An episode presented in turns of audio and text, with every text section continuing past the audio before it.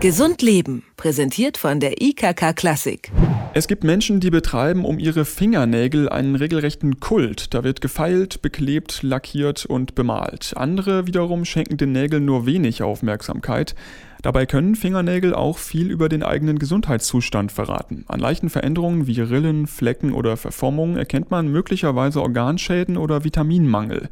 Darüber spreche ich mit Jens Tessmann. Er ist Dermatologe, also Hautarzt in Stuttgart und schaut sich jeden Tag Haut und Nägel seiner Patienten an. Einen schönen guten Tag, Herr Tessmann. Einen schönen guten Tag. Gesunde Nägel sind fest, dabei trotzdem biegsam. Ihre glatte Oberfläche schimmert matt. Der sogenannte Halbmond im hinteren Nagelbereich ist hell. Makellose Haut umsäumt den Nagel. Also so sollte das jedenfalls sein. Bedeutet denn eine Abweichung davon automatisch, dass irgendwas nicht stimmt? Nein, das kann man so nicht sagen. Jeder hat auch eine individuelle Ausdrucksform seiner Nägel. Es gibt leichte Riffelungen. Die Lunula, diesen Halbmond, den Sie erwähnt haben, kann mal stärker oder weniger stark ausgebildet sein. Also eine Veränderung von dem Optimalbild, wie Sie es geschildert haben, ist nicht gleich eine krankhafte Veränderung. Welche Veränderungen sind denn unbedenklich? Unbedenklich sind die Längsrillen. Unbedenklich sind eine Vergrößerung oder Verkleinerung der sogenannten Lunula, dieses weißen Halbmondes.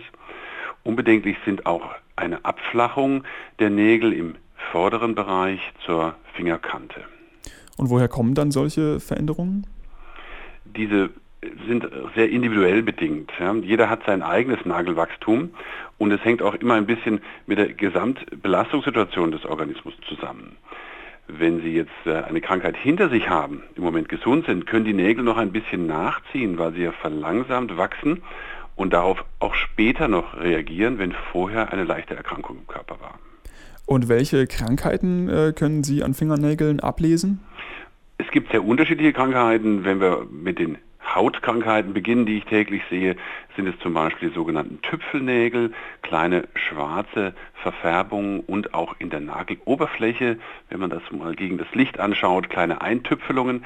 Das ist ein typischer Nagel, der bei der Psoriasis, bei der Schuppenflechte auftritt.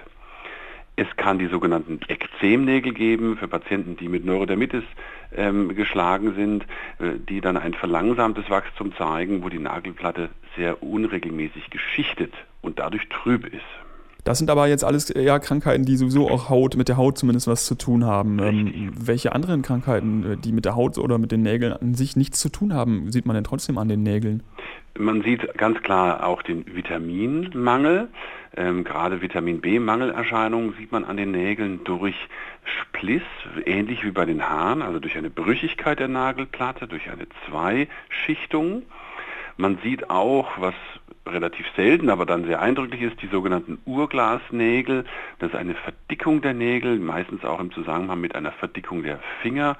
Das zeigt eine chronische Sauerstoffunterversorgung, die bei Patienten auftritt, die eine stärkere Lungenerkrankung haben oder ein sogenanntes Emphysem, eine Verminderung der Lungenoberfläche. Also diese Veränderungen treten dann immer auf, wenn man so, so eine Unterversorgung hat. Immer ist ein schwieriges Wort in der Medizin. Sie können nicht immer Gesetzmäßigkeiten herstellen, aber es ist sehr, sehr wahrscheinlich, dass sie dann auftreten. Es gibt ja auch noch zum Beispiel, das hatte ich irgendwann mal so weiße Flecken, ähm, so kleine, wie so kleine Wölkchen auf den Fingernägeln. Hat das auch irgendwas zu sagen?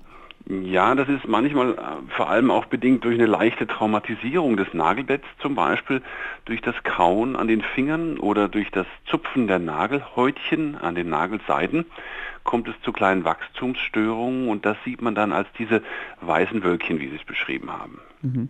Wie sind denn Fingernägel mit inneren Organen äh, verbunden? Also warum tauchen gerade an den Fingernägeln dann ähm, Zeichen für eine Erkrankung oder für einen Mangel auf?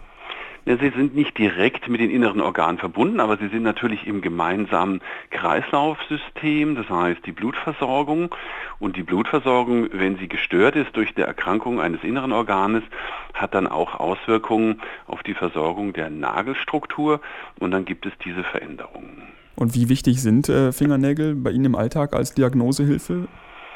Als Diagnosehilfe selber eher eine untergeordnete Rolle. Also es gibt zum Beispiel eine Autoimmunerkrankung, die Sklerodermie, die mit einer Verengung der Blutgefäße einhergeht.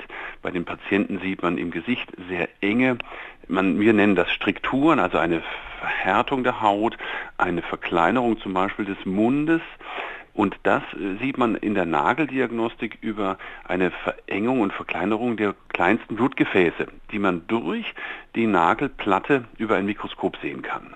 Das ist aber jetzt ein ganz spezielles Beispiel. Ähm, ansonsten sage ich mal, sind Nagelveränderungen sehr häufig aufgrund der anderen Erkrankungen. Wir haben den Nagelpilz noch gar nicht angesprochen, der sehr häufig ist. Das ist aber dann als direkte Erkrankung und nicht als diagnostisches Fenster zu einer anderen Erkrankung. Das sagt Jens Tessmann. Er schaut als Hautarzt seinen Patienten auch auf die Finger. Haben Sie vielen Dank für das Gespräch. Sehr gerne. Ebenfalls vielen Dank. Gesund Leben, präsentiert von der IKK Klassik, gibt es auch zum Nachhören als Podcast.